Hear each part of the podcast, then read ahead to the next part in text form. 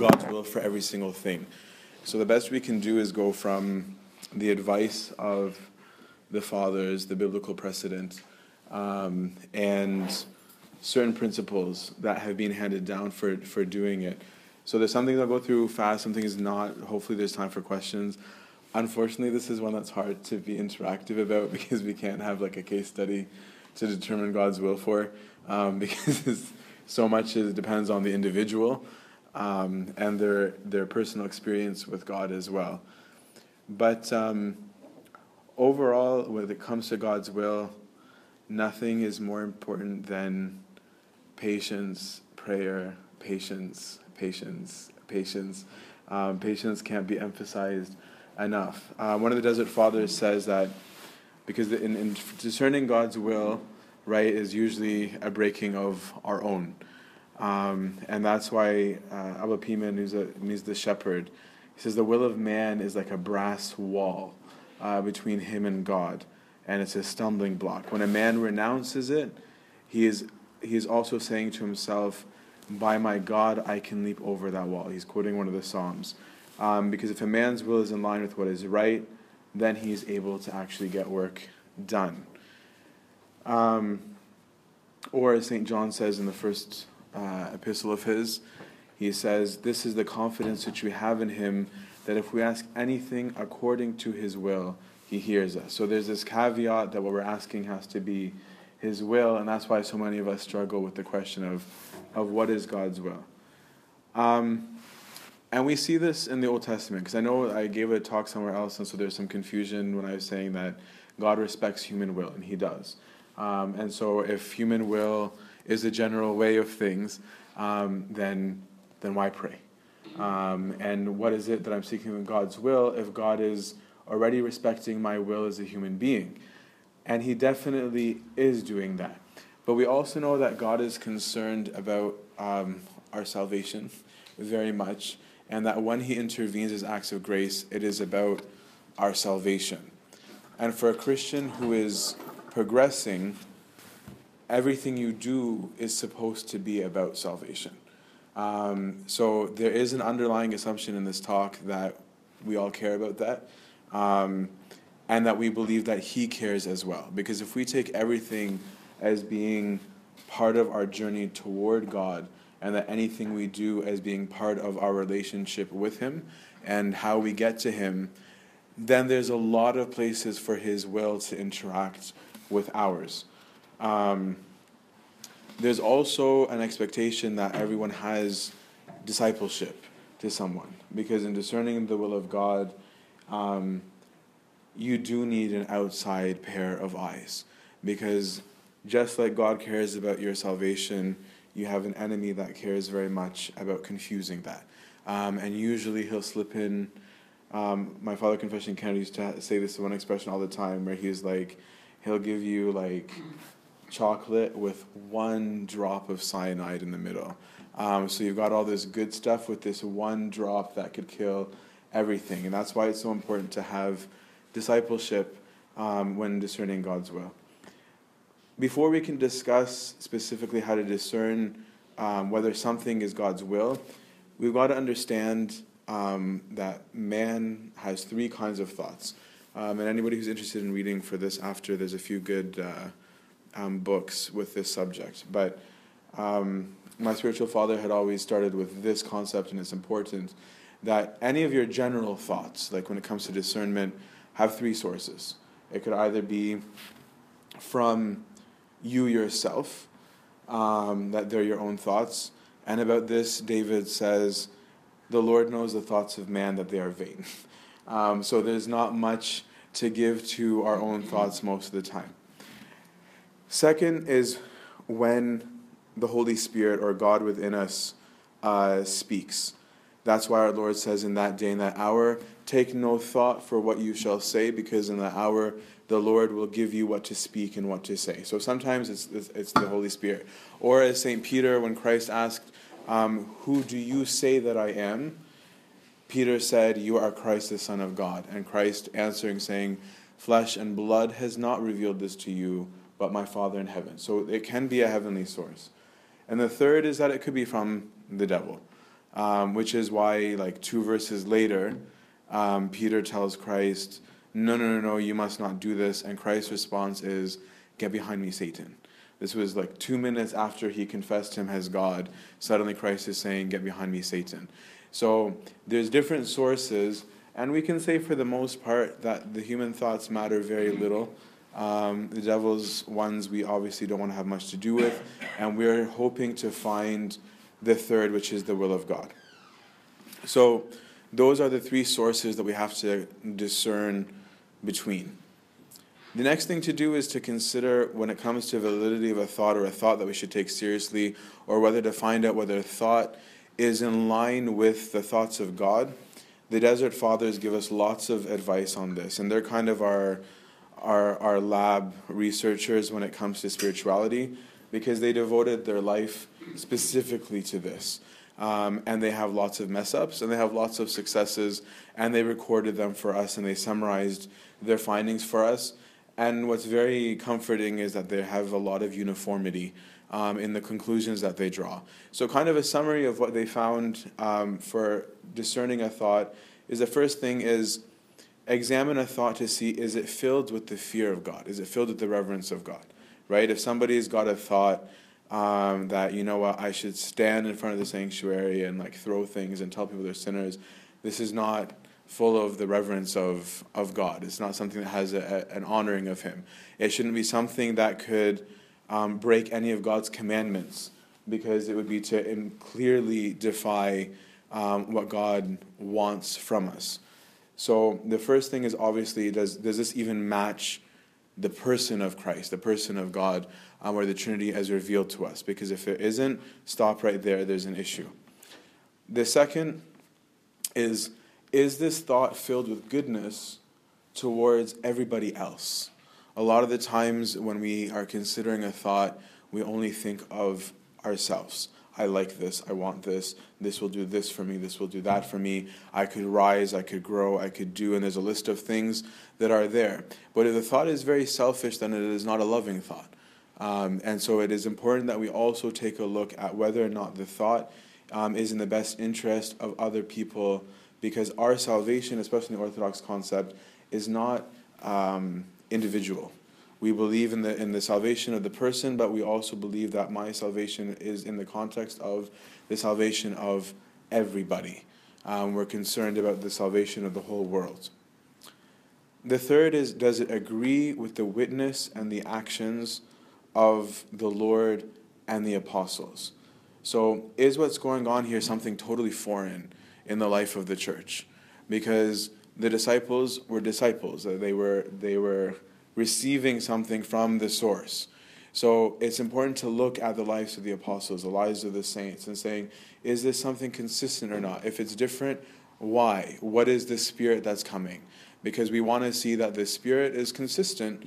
Um, because if the spirit is telling somebody, you know what, forget this liturgy, um, this is ridiculous and we should cancel it, and yet you have Christ saying that you need to do this, you have the apostles who taught it, then why is there a third voice now saying something very different than the rest of it? That's a very bizarre example, um, rather than getting personal, but just that we need to evaluate things. Even when St. Anthony um, considered going for monasticism, it says that it came first from his meditation on the apostles and how they left everything for Christ, and that he wanted to be consistent with the apostles and give up everything for Christ and then he was able to go to the church and discern the voice of God. But it was not like, I've got this random idea, I think it's great, I think people are terrible and they suck, and I'd rather live by myself, and I'm going to do it. That, if that was the source of his thought, there would actually have been a major problem um, with what he was doing. And that's why the foundation for him was always the Bible, the fathers, the teachings of the fathers. Number four is Does the thought evoke peace and tranquility? Um, or is it surrounded by anger, bitterness, turmoil, contention? Um, where, is, where does the emotion, what is the feeling around these thoughts? Because if a single thought brings you away from internal peace, that's a huge red light in general. There should always be complete peace towards something. There can be false peaces, which is why we'll talk about other things that need to be there. But peace is absolutely important because a lot of the time we think that we are being moved to the zeal of the Lord, when really you're just angry, um, or really you're, you're jealous, or really there's a passion underlying it that you're not seeing. This is why the discipleship is also important because you might not recognize that really you have an ego problem, um, and that's the real issue. Maybe it really is from God, but the thought has to be um, peace. There can't be anger, condemnation, and there can't be partiality. And this can happen over and over if we don't spend time in self examination. Um, and the clear example of this really is, is Elijah, right? Is after Elijah had this scene with the priest and he takes off and he's running, um, is that Elijah ends up going into the mountains to hear the voice of the Lord, to tell him what he needs to do. And it says that first there is a storm, and then there was thunder, there was all sorts of dramatic stuff. But every after every one of these things, it says, "But the voice of the Lord was not in the thunder, but the voice of the Lord was not in the storm. The voice of the Lord was not in any of these things, but finally it came in a still small voice." And it was very intentional that the Lord was trying to teach us is I come to you in peace. I don't come to you shaking you up. So a person who has heard the voice of God is not going to be shaken. He's going to be full of conviction um, and full of peace that this is what the Lord wants for him. He's not going to go home being like, I don't know, God wants me to do this and this and this. It should be like, the Lord has spoken, He wants this. This is why Abraham could get up and leave and do something so difficult because the voice of the Lord was very clear and very sure to him. Um, anything that's from God should have serenity, joy, and humility, not arrogance or pride. The last thing they say is Does the thought come with a sense of urgency? Do you feel compelled to do something right away? And if you do, it is probably not from God. Is that God very rarely needs something to be done at this very instant. When He does, he will make it very clear. And if you miss the sign, he's not like, oh man, he missed it, game over. When God needs something, like, he will do it. So you don't need to be concerned ever that you need to get up on the spot at four o'clock in the morning and like do whatever it is that was on your mind, or that you need to make this decision about whatever it is the very next day. Just wait. Um, because anything with urgency is typically not going to be from Him. So our will, for the most part, is very short sighted. Um, we tend to look at things very temporally. We look at um, money, happiness, wanting to stay where we are, um, security. Those things are not necessarily wrong um, like or having them as factors is not necessarily a wrong thing, but our decision shouldn't be based on those things if we're seeking the will of God, nor should they be the decisive factors when we're doing it. They're incomplete. Um, so, how do we go about actually finding His will? The number one thing that's unanimous in all the fathers is kill your own will. Um, and that's one of the most difficult things for us to do until you've done it once. When you've done it once, you find that it's actually a very simple process because you'll have seen God function. But um, Theophan the Recluse um, gives a, a, parable, he gives a, an example. He says, If you have a glass full of vinegar and you want to put honey in the glass, you have to first throw away the vinegar. Then you wash the glass. Then you have to put it out in the sun for a few hours until the smell of the vinegar disappears and then you can put the honey in it. So the vinegar here is our own will, which is very selfish and is very short sighted. And unlike the will of God, it is not perfect. Um, but it's basically what, what we just desire, our emotions, um, or what, what the fathers call the ignorance of, of youth. But the honey is the will of God. If we don't learn how to bury our will, God will not reveal His to us. There isn't room for it. It's going to be tainted by your own if you're looking for it. So we're actually mocking God when we ask Him to reveal His will to us when we've actually made up our own mind. And of this is actually we don't like to talk about this side of God very much, but we have to because there's very scary stories in the Old Testament. Um, there's a story of the people who they had already decided they were going to war. Um, and so these two kings, the king of, of Israel and the king of Judah, um, had actually made an alliance for once. Usually they were fighting each other, but today they were um, joining an alliance to fight against a common enemy. As they pulled up their prophets, and they already decided they were going, and they said, Tell us the will of God. And the prophets, because they were paid gurus by the king, were like, Yes, yes, yes, the Lord says go. And so one of the kings was like, Okay, um, bring us. Um, he's like, Is there no other prophet? Like, he sensed that something wasn't right. Is there no real prophet in Israel? And so he said, There's one, but I hate when he talks because he never says things that are nice. And he was like, Bring him. So the prophet comes and he's like, Yeah, yeah, go. It'll be great. As the king is like, You're lying. And he's like, You never have something nice to say. And he's like, You're right. Um, and he goes, he goes, The Lord is not God if you return from this battle alive. Um, and he's like, Your life will be acquired from you. Um, and he was like, But God said, Because you were not seeking my will, but your own, I will speak lies in the mouths of these prophets. That's a very frightening thing for the Lord God of hosts to say. But that's the importance of really being sincere in seeking God's will.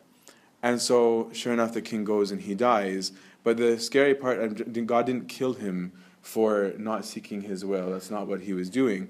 But the idea is don't do God lip service if you're seeking his will. Better for you to not ask and just be self willed than for you to lie to God and pretend like you want his will when we don't. Um, so, killing our will is the most important because our will needs to be completely and totally surrendered to His divine one if we're looking to hear Him clearly. Um, there should be a sense of awe that whatever He wills is higher and better, again, with this underlying assumption that everything you're doing is about your salvation and the salvation of the people around you, even if it seems like a secular thing, like which job um, that you do um, or anything like that. Um, there should be a belief, like a real, like will cannot be separated from your faith. Okay, because if you if you really believe that He can, will, and wants to give you what is absolutely best for you, you won't be able to kill your will. But you have to actually have a conviction that He really does care. If you don't, it'll be so hard. If you have to keep reminding Him, but does He know that, like, I really want this? Does He know that, like, like a lot of people will be frightened even when it comes to marriage like I, I don't want the boring deacon like i really want somebody who's funny um, and it's like well okay well you might find one that's both um, or it might be none of the above but you have to realize that he gets it he knows you he actually knows you better than you know yourself um, and that you're in good hands he's not looking to make you miserable he actually wants you to be content and happy um, a certainty that God's desire is for you to be happy and joyful. You do need to have that certainty. Um, and if you don't reach this point, it usually needs more time. Okay, if there's a wavering of the will, then you, you need to, to sit this one out on the benches. Because if you do not have full faith that He really does want for you what is best and that He really does care, what you will end up with is doubt, depression, and worry. Because you're going to have this nagging feeling that you did not surrender your will or that you manipulated things, right? Because sometimes if you, if you don't sacrifice your will and you manipulate it to get to the conclusion that you're looking forward to, when things don't go well, or there's the first bit of warfare that comes inevitably because you're going to have it with no matter what it is, you have doubt. Maybe I shouldn't have done this. You know what? If I'm going to be totally honest now about the whole process, at one point I did say this to this person to give this impression because I knew it would open this door. And we all do stuff like that, right? We'll all find that person like, yeah, no, I was making my connections, I was doing blah, blah, blah. And so if you haven't surrendered the will, what was something you were excited about at the beginning ends up becoming your source of doubt. Um, and this is particularly true with the big callings, whether it's marriage, monasticism, priesthood, um, is that there becomes this fear of like, oh, I, I did set myself up and he did not know this and this and this about me, or she did not know this. And suddenly you lose your whole footing. And instead of finding joy in your calling, which might even be the right calling, you have fear. And God doesn't bring anything like that. He wants us to be happy. Um, and that's why the, he taught the Israelites in the Old Testament to seek his will, right? We'll see even like the high priest had this thing called the Urim and the Thummim, um, which a lot of people don't know what they are, but what it seems to be is it was a form of casting lots, of determining God's will. Um, but that he did instill in them a sense of it. That's why David constantly sought God's will. Um, and he's like, Do I go to war? Do I not go to war? Do I do this? Do I not do this? Um, we have to surrender our will and have faith that He will speak. The second thing, which is hard for a lot of people, is absolute and full honesty. This is something that a lot of people think they have, but they do not. Um, and there are many factors involved in this. So there's a monk who taught me um, maybe eight or nine years ago, and it was one of the best advice I'd ever heard, and I took it trivially at the time. He said, In your life, you can summarize it to three things honesty with God, honesty with yourself, honesty with others. And the more I meditate on that, the more real that I see that is. When it comes to discerning God's will, you need to ask yourself some very honest and difficult questions because you can't hide from yourself and you definitely can't hide from your God, from your God. Do you want this thing for a reason that you are ashamed to say out loud. Doesn't matter if you say it out loud. You need to ask yourself: Is there a motivation here that you're ashamed to say to say in the light? Um, are you pursuing something to be stubborn or to make a point, just to show, for example, that you can succeed or that somebody's opinion is wrong? Um, we see this in marriage all the time, where everyone's like, "This isn't going to last." Like, well, I'm going to make it last, and it's like that's not a good reason. It's not a good reason to break the relationship just because they think it's not going to work out. And it's not a good reason to stay in a relationship because you want to prove those other people wrong. Neither one of these are honest. The real question is is it God's will? Not, I don't like them, I don't like this, I like this, I don't like this. You have to be very honest. What is your motivation? What is your driving force? Um, we see this with, with youth all the time where they're like, no, you said I couldn't do it, I'll show you that I can. And it's okay. Well, it's not. A, it's not about that you can. There's a lot of things that we can do, but it's not about what we can do. It's about earnestly seeking what is the will of God. Um, I know a, a, couple that's that's struggling, um, very young, like college group that because their servant when they were 17 said, you know, this relationship's not going to ever work, um, and so they stuck together just to prove him that yes, it could.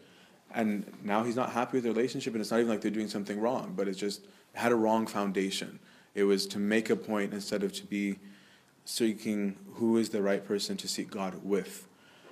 Um, am i doing something intentionally or unintentionally that will mislead people and that has to be honest as well am i trying to give the impression of a certain personality type that I'm not um, because I like this end. This is very true, for example, in, in monastic um, communities. This is not the only place where it happens, but we want to present an image that will succeed um, in a particular place.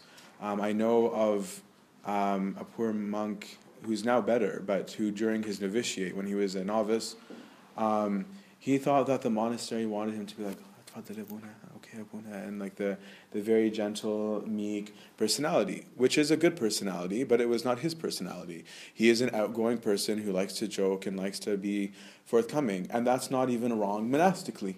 Um, there are many monastic monks who were like that. St. Moses the Black was a joker. St. Arsenius couldn't stand seeing a human being in front of him. Both of them made it to heaven. They had different personalities. But for his whole novitiate, um, he spent his time um, trying to fulfill a particular role. Suddenly, when he wore black, um, he was like like overly loud and obnoxious and joking, and the rest of the monks were like, "Who is this guy? Like this is not the guy that lived with us the last two and a half years," and they didn't know how to deal with him.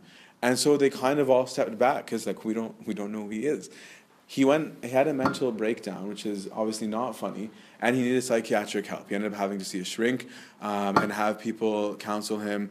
Now he's incredibly successful, a very spiritual man, um, and one of my favorite monks. So it's not like it had a sad ending, um, but look at the anguish that he had to go through, rather than being totally honest about his image and who he is because you're not trying to conform to a certain life, you're trying to find that life to take you to Christ. And if it's your path, great. And if it's not your path, also great. Because if we believe that this is all for salvation, then whatever God wills for you personally is the best thing for you personally. Whether it is marriage, celibacy, monasticism, to be a CEO or to be at the corner of some corner begging, if you believe it's about salvation, you will be content where you are as you are. Basically, be yourself and don't sin. Um, so don't do anything that you could be misleading somebody with. And if you understand that somebody is being misled, make sure you confront it. Don't hide it, because that will become the source of doubt to you later on when the going gets tough. Um, Ask yourself what is the real and truest reason behind something that is making you pursue, consider, or deliberate over something? Whether this is job considerations or buying a house or getting married. What is the real reason that I'm doing it? Can I identify it? Um, and there's nothing wrong with it being shallow. It's not like everything has to be lofty and noble and heroic, but at least be honest with what it is. Are you doing something because you want to make a point, like we said earlier? Are you doing it because you want someone else to look bad? Are you doing it to set something else? These are the questions about honesty. Um, and then every every thought that you have, question yourself if you're skewing it to arrive at the conclusion that you want. This is another level of honesty. Um, like, am I saying, okay, well, I'm going to identify this factor, but I'm going to use this factor to my benefit by saying, oh, yeah, but that will be to my benefit because if I have this, it'll do blah, blah, blah. No. Don't skew anything. Treat them as raw facts. It sounds mechanical, but it's a necessary thing. Then be honest with how you approach your spiritual father so that you're not trying to get a particular answer. Because many people do this, right? Where we'll go to our spiritual father being like, you know, I was hoping to do this. It's so good um, because you know I've I've prayed a lot about it, and you know so and so is happy about it, and um, I've practiced blah blah blah, and everything's framed so peacefully and happily, and you've left out a whole bunch of information that casts some problems on it, or you forget like the fact that like your dad said if you ever do this, I'm never speaking to you again, um, or smaller things, but you you've presented it in a way that the spiritual father is like, yes, and then you leave being like, see, it's the will of God. Abuna said it was, and like nothing could be better. And then when everything falls apart, I don't know what went wrong. No, you were dishonest, okay? Um, and like those lying prophets, okay, God is, God knows who you are, and He's not easily, not easily, He's not fooled. Period. Um, it won't happen. The next thing, these are not in order of importance, by the way. The next thing, which should have probably been, is the first and last thing, which we mentioned at the beginning, is prayer. Um, and when we pray, it is not, please, Lord, let this happen. Okay, that is not an honest prayer. Um, then you're saying, give it to me, give it to me, give it to me. And God will give it to you eventually, like in a lot of these cases. That's why he gave the parable of that, the annoying woman with the lawyer, right? The woman who is just constantly like, at his throat and he goes he's like fine take it. Like if you want it you can have it. Just like a parent like if you believe that god wants something better for you right then don't don't ask him to give give give because it's like that that picture that went viral for a bit where god's got this gigantic teddy bear behind him and the kid just wants this tiny little thing where it's like if you knew what was behind his back like you'd be a little bit more excited about this big thing that's coming um, Bishop Ruiz repeats this one story over and over and over about this married couple that had terrible life together. Um, and were constantly coming to him every year when he'd visit Canada with their problems. And he actually at one point, like, and Anba Ruiz, anyone who knows him, he's very meek, very quiet. He like got so frustrated. He goes, "Did you even pray? like before this marriage? And he was like, yes. And I was like, what did you pray? He was like, please God, let me marry this woman. And he was like, okay, um, this is your, your, your issue. So don't pray saying, um, make this happen. I'd even say don't even try and ask um, for or against having it. Like that's not the question. The question is, is Lord, what is what is your good and perfect will? And what what is not your will, please either remove it from me, or teach my heart to accept it. Um, only don't let me do what is not pleasing to you. It's a very different prayer to pray it this way.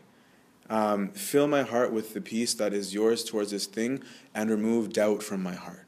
Um, like, ask Him for the peace, ask Him to remove the doubt. Um, and then every thought, every emotion, every interaction, every consideration that you've been going through in your process, make that part of the prayer. Like, present that to Him. Be like, Lord, these are the things that I'm considering. These are the things that I'm, I, am i am not sure about. These are the things that I'm hiding. These are the things I'm afraid to say. Turn that into prayer. That's a very honest prayer where your heart is dialoguing with Him um, and being very clear about everything. Um, turn the calculations, the scenarios, and the doubts into prayer because He already knows. And when you are bringing it to Him in dialogue, then He's able to speak. Because the next major sign in God's will that should be prevalent at all times is peace. God's will always comes with peace. This is not a psychological peace, and you've got to be careful not to confuse the two. We can rationally convince ourselves of why an idea is good, and that's not wrong. But it doesn't stop there. And you'll find that if something is only a psychological peace, the test of time is going to find that even though you know rationally that it makes sense, you're going to find that you don't continue in that peace. You start to find other objections and you start to find reasons why you don't like something, even though it technically makes sense. Um, and this peace, like we said, it's not for a day or two, it grows. It grows with time, it doesn't diminish, it grows. Um, and this peace should not be confused with having concerns because the peace of God will come in spite of your worries and your doubts and your and your issues. So it doesn't mean that when you have it suddenly you're not having issues with it with a particular thing. Um, you might still be like, but I'm still not sure how this is going to be resolved. I'm still worried about whether this is going to affect my family. I'm worried about these things. It's not wrong to have those, but what you will find is that the peace comes in spite of it where he you feel the sense of it's okay, I've got it covered, but this is the right door to follow. Um, because if you look at all of the scenarios where God reveals His will to people, it always starts with "Fear not," right? Or it says, "My peace be with you." He's never leaving the person with a sense of anxiety right? Joseph says to God, Well, there's one problem, like she's pregnant and we're not married. That's a very big problem, right? Like that when it meant stoning, okay? And that was why Joseph was like, I need to put her away. I need to divorce. I need to end this because this is not going to end very well when everyone finds out she's pregnant. And God's like, Yeah, I gotcha. Like, I understand. Do this, right? Even St. Mary, um, I'm just wondering how could this be um, because I've never known a man. And like, don't worry. And he gave an answer, right? Like, whatever is your issue that you're bringing to him, issue will be resolved, okay? Or he will give you what you need in spite of it. Get up and go to Egypt. All right, peace out. We're leaving Israel. We're going to Egypt. Do we speak Egyptian? No, we don't. Right? Just like Abraham, right? Like when he just got up and left, he was going against all normalities of his time. Like suddenly he was going to be roaming. Suddenly he was going to be put in scenarios where like really we're not comfortable, and yet God was was with him. There has to be a sense of of full peace. The next thing is signs. And signs are very tricky. Um, and they're what most people want the most. So when it comes to signs, I say don't look for this, even though they will happen but don't make your heart's inclination be towards having tons of signs. And I'm going to contradict myself because I know that Gideon did, okay? But the issue is that for every real sign that comes from God, you're going to get a billion counterfeits, counterfeits from the devil. Um, Because when the devil sees that you like a particular thing, he's going to mimic it and create his own. So, like, if you have your magic eight ball and you're like, I am going to open my Bible to the first verse that I see, and if it says something good, then I'll do it, then that was like, oh, okay, I, I can do that. Um, I can send you lots of verses. Um, and so, a lot of times, he won't even just send you the verse that says the opposite of what you're doing, he'll give you both so that you're constantly confused. That's why I said the peace is so important. Um, if he sees that you're the kind of person who's going to talk to this one person over and over, he'll go to that person. Um, if he sees that you like randomness, he'll give you randomness. Like whatever it is that you like, he can do, and he can do it way better than you. Okay, so don't um, have an obsession with signs. Um, and one of the stories that really struck me in the last year that I hadn't paid attention to when I was younger is the story of St. Paul after the shipwreck um, where they're washed up to shore and they're with all these foreign people, and they have a fire with all of these people, and in the middle of the fire, a viper comes up and bites St. Paul. And so right away, the reaction of people is like, aha, see, this man is bad. Um, and that's why, despite being rescued from shipwreck, God has deigned that this man's got to die. Two minutes later, Paul just goes like this um, and flicks it off and the same people are like, this guy is a criminal, or like, he's a god. Like, it was a space of five minutes in the story or less, and they went from this guy is gonna die to he's God in five minutes. So if you're looking for signs, you might get them, but you might have no clue what they mean. So don't be fixated on it.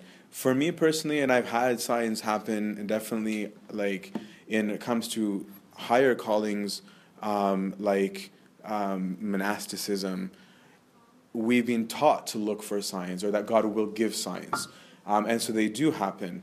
Um, what I did personally, when there were signs, when there'd be something that happened that was out of the normal um, or that was supernatural, is I just had a, a, filing cabinet in my head that was just called stuff that happened. And I was like, I'm, I'm not going to interpret it. I'm going to say these things occurred and I'm going to put them over here. And as time progresses and God speaks more clearly, then I'll look at them. But for now, all I know is stuff happened.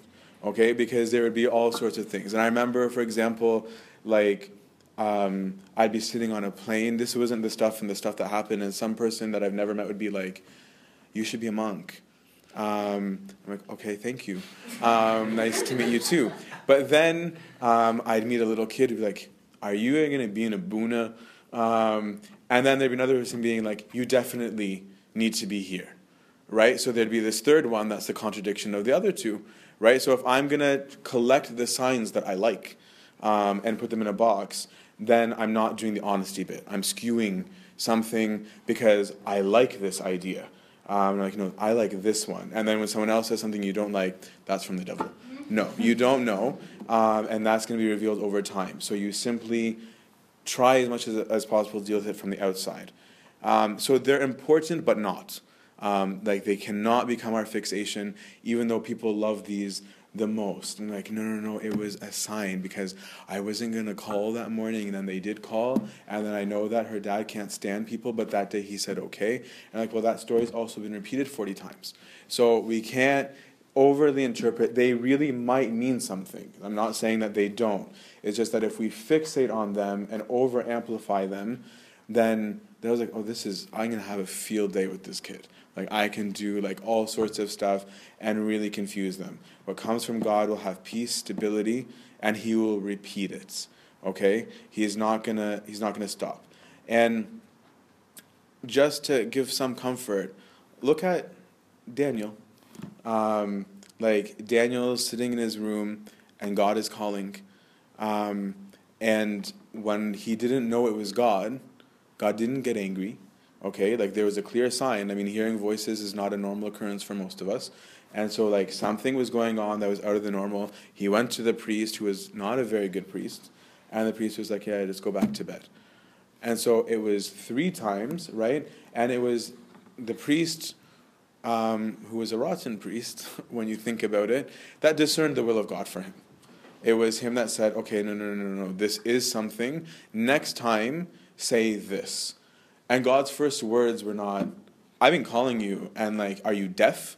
right? It was not like that at all. He taught him the importance of discipleship, right? He did give a sign, and unfortunately for Eli, the first things God said were, I'm not happy with that guy.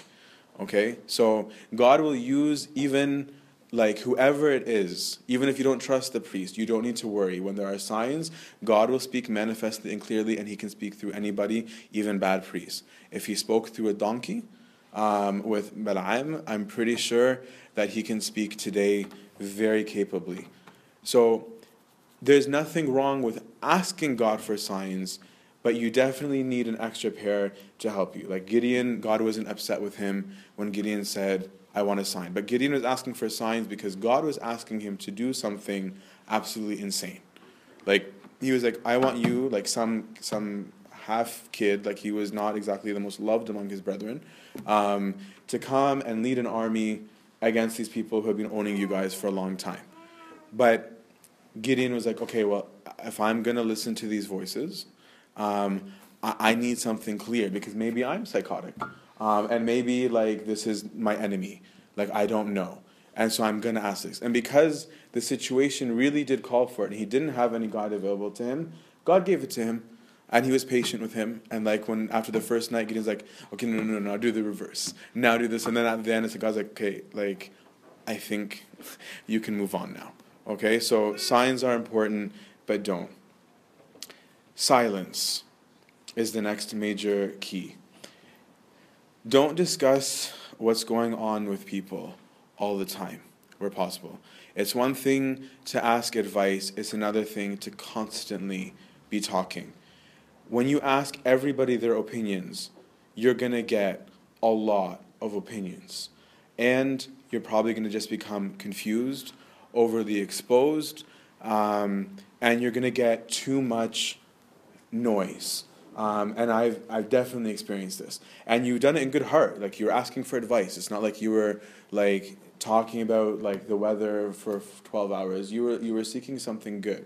But you've now heard a billion opinions about it.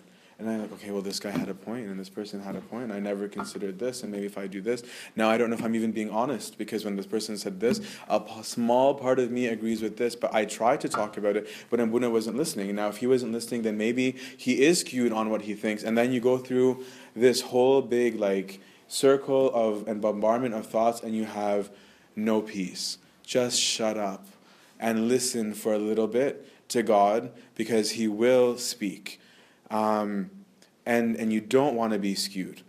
So and and where you weren't biased, you might become biased. Like maybe you were neutral, but then suddenly you've got all this other stuff going on. So be calm, be heady, be be be more contained in your speech and in your questions, um, so that you don't take on the thoughts of others and your reality changes. You need to deal with your own reality because God is dealing with your reality. We don't need to be overly concerned about that.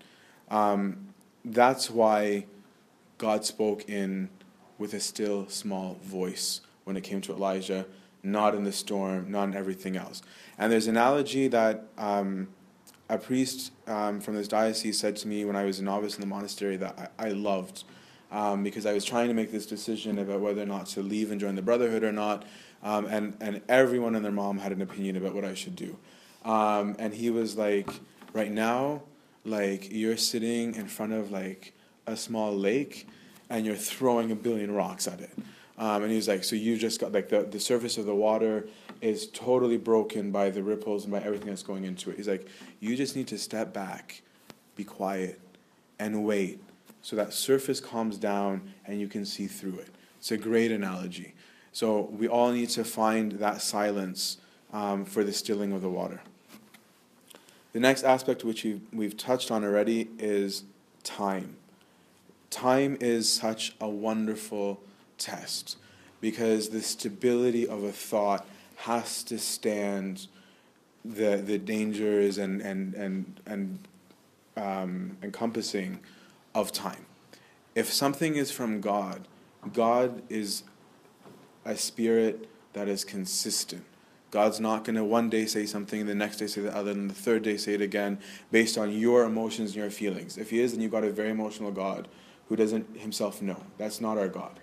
Time exposes you to so many things. Anything done in haste is bad news And if He needs it to be done right away, He will make you. He will. You don't need to be afraid of that, like we said earlier.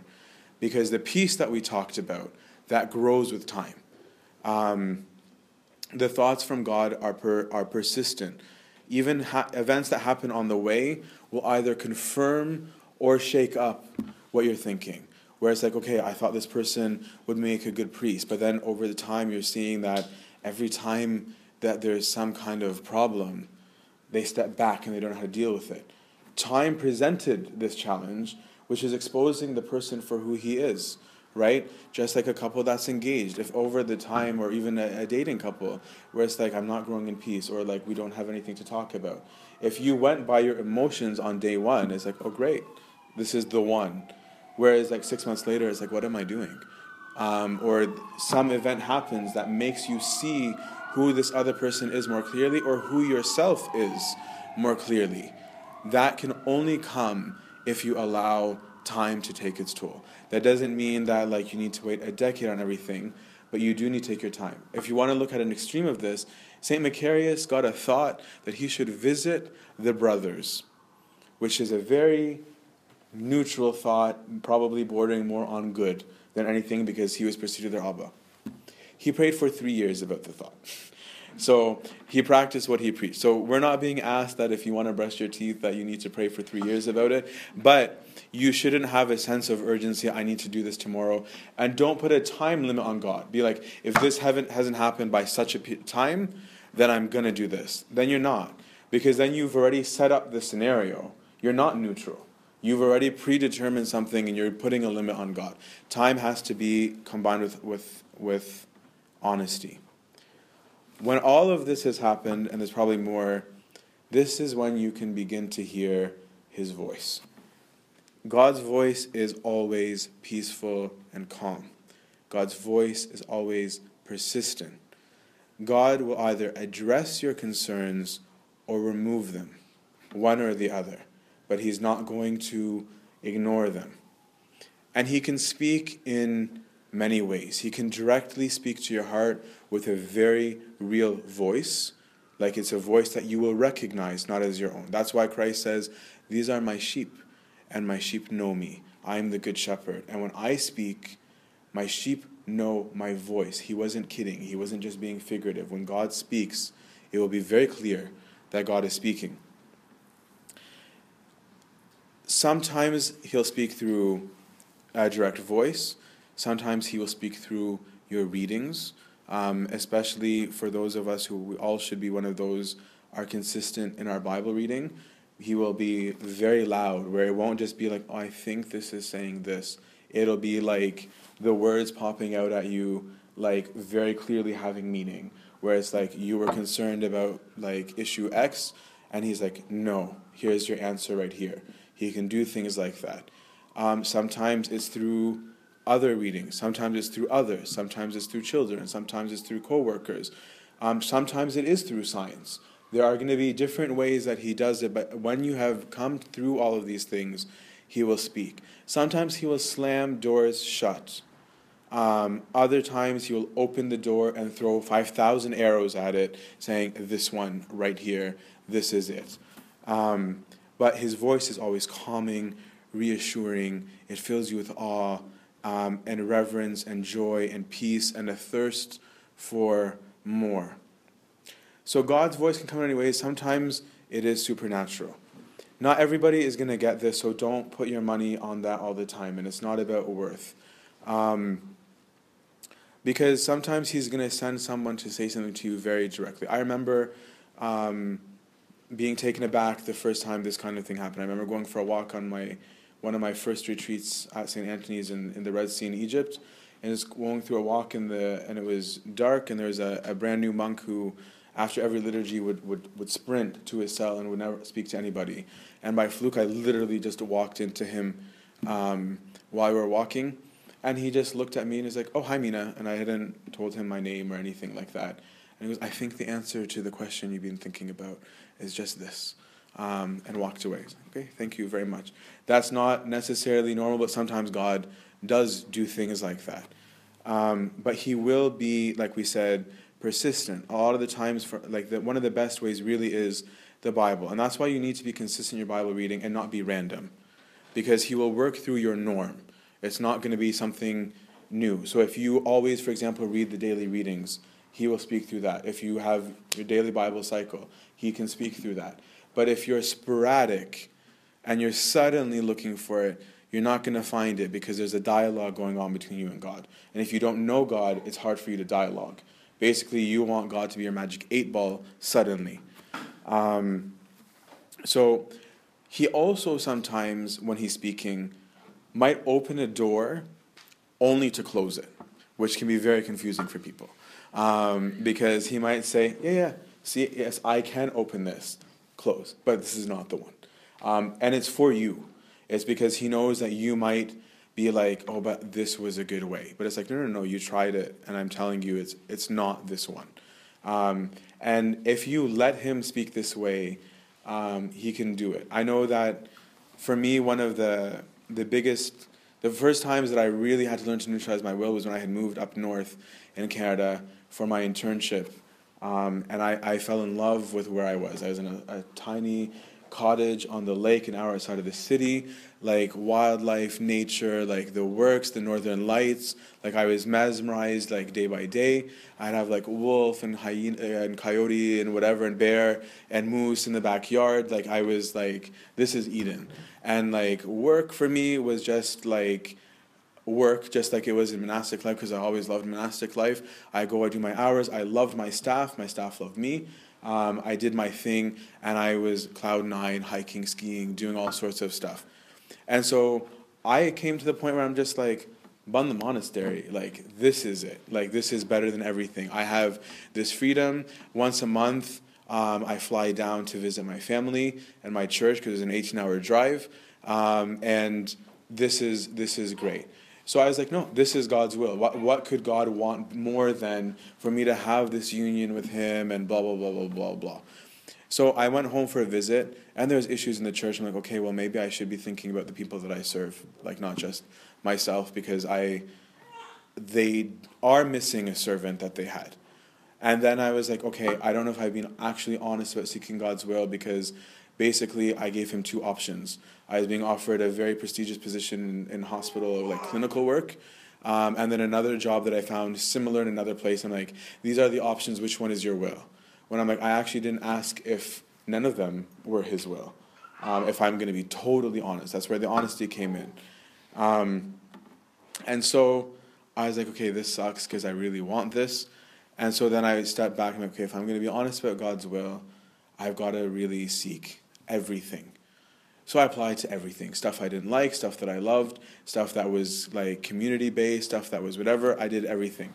And through it, everything, and suddenly, and then I went to the, the clinical manager for the site that was offering me a position. Like, listen, to be totally forthcoming with you, like I'm planning on doing my doctorate, um, and if I'm doing a doctorate, it's going to start in this month. So you're only going to get this many months out of me. I just want to be totally upfront with you because if it affects your decision, fair enough. And he's like, you know what? I'll get back to you. Probably it'll still be a yes, but I'll get back to you. He didn't get back to me for like, like for a month later. He still hadn't. I'm like, okay. This is a polite like thanks, but no thanks.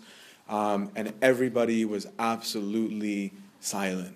And I'm like, wow. I thought I was intelligent. Um, and like most likely to be a prof was like my, my, my peers and, and my college were saying i'm like not even like the lowest of community wants me. Um, and so suddenly i get an offer from the company that i hated the most um, and i'm like there's no way. There's no way this one like anything but this one. And i'm like okay maybe this is god's will. But i looked at this whole criteria that i had been schooled in and i'm like God's will is supposed to come with joy and like peace and stuff. I'm like, I don't got any of that. Maybe I did something wrong. I'll suck it up and take it. Um, and I'm like, I, so I was driving home. I'm like, I'm gonna call my father of confession um, and tell him like, yes, I got the offer. It'll be down there where I like it, um, like with where my church was. He'll be happy. Um, so I went home and before calling him, like, you know what, I'm gonna, I'll pray before I call him because I'm not in a good mood. Um, and so I prayed, and I was like, I, I actually had come to tears. I was, I, I was not happy. It definitely was not happy. But I was like, Lord, you know that at the end of this, the reason why I wanted to stay is you. Like it was, it was, it was my love for you and what I'm experiencing with you that makes me want to stay here. So if you want me to go, I will go. I'm like, but just promise me that wherever I go, I will find you in this way. I don't want to go and lose everything because of some pretenses of serving others or doing whatever. Um, and then he spoke very clearly, Habibi, go home. Okay? And so when he did that, then there was joy, then there was peace, and there's all this stuff. So when I called Abuna, I'm like, Abuna, I was like, I was like, this is what happens. Like, well, what did you say? I told him I'm gonna make sure with the Abuna that it's not the devil, that it's really you. But um, I was like, this is great news um, that I wanna. And so Abuna was like, no, this is a good sign. But even like this is the importance of a good guide. And he goes, if it is him, he will be persistent. Like he will confirm it. And so he goes, so start dealing with this as a yes and see what happens.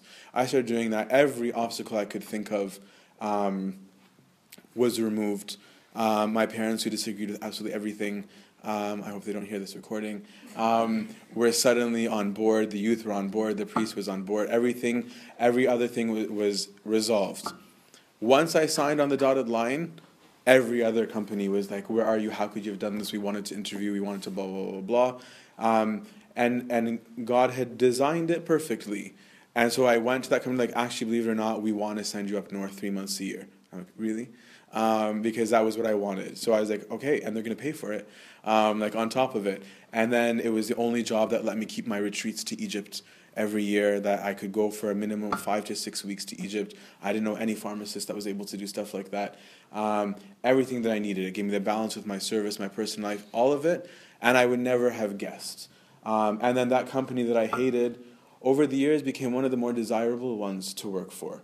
Um, not that that would have mattered, but it was that God can see beyond this. And then when I would keep on trying to leave, then he would close doors. Like I go for an interview and suddenly like it, it would be horrific. Like I was humiliated. I'm like, okay, God, khalas, like just don't like don't do it this way. But we we have to believe that he does, and when his voice comes, he will do it.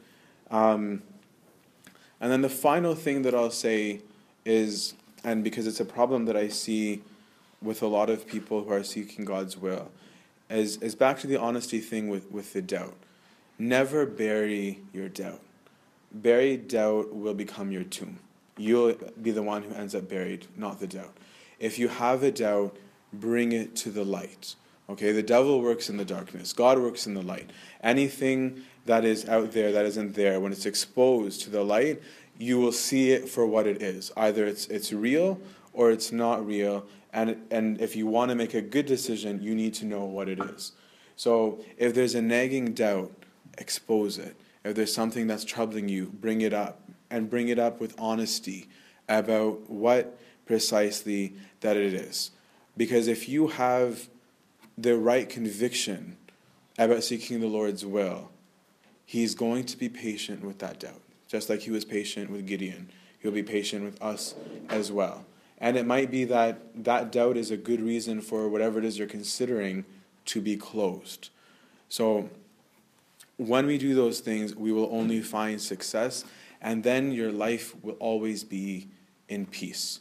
Because where the Spirit of God is, there's freedom, not fear. Where God is, is freedom. Never ever fear. And don't ever be afraid of choosing something wrong. Um, one of the Desert Fathers said something nice about this. He said, If you do anything according to your self will, not according to God's will, you can afterwards return to God's will. It's not like your life is, is over, especially if you did it in ignorance. But whoever obeys self will, not God's, but refuses to listen um, to warnings and claims to know best, he will scarcely be able to come to the Lord's way. So it's about not being stubborn. So even if there was something and you were adamant about your own way, it's not the end of the world. Just don't live um, being obstinate. Um, so that we can all say, like David, and how our Lord said, He raised up David to be their king, of whom God testified and said, I have found in David, the son of Jesse, a man after my own heart who will do all my will. And glory be to God forever and ever. Amen. Any questions, comments, criticisms? Or awkward silences? I believe that there were readings that you can suggest about this. hmm Are they books or articles? There are books and there's one audio sermon. So my spiritual father, when I was in Canada, um, has a very decent um, summary of spiritual life. When Athanasius is called um, Practical Spirituality, um, and that's available online for free. And if you want a hard copy, I can bring it. Theophan the Recluse is a a master at this. There's a book called Unseen Warfare, which is a difficult book, um, but there's a section specifically on discerning God's will. Um, I would highly, highly, highly recommend that. The other stuff, unfortunately, you have to read through whole volumes to get to it because it'll be like parts of dialogues in the monastic fathers, and so sometimes it's hard to um, to say, okay, this book when it's a specific section. But I would start with with those two as the as a good start.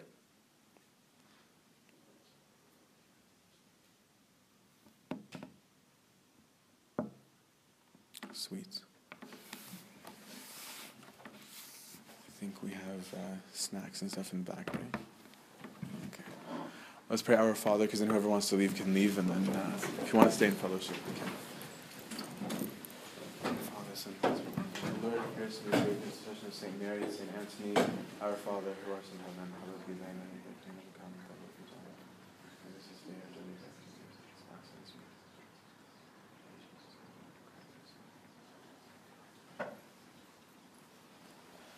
Now the love of God the Father, grace of God, and communion of the Holy Spirit, all go in peace. The peace of the Lord be with you all. Amen.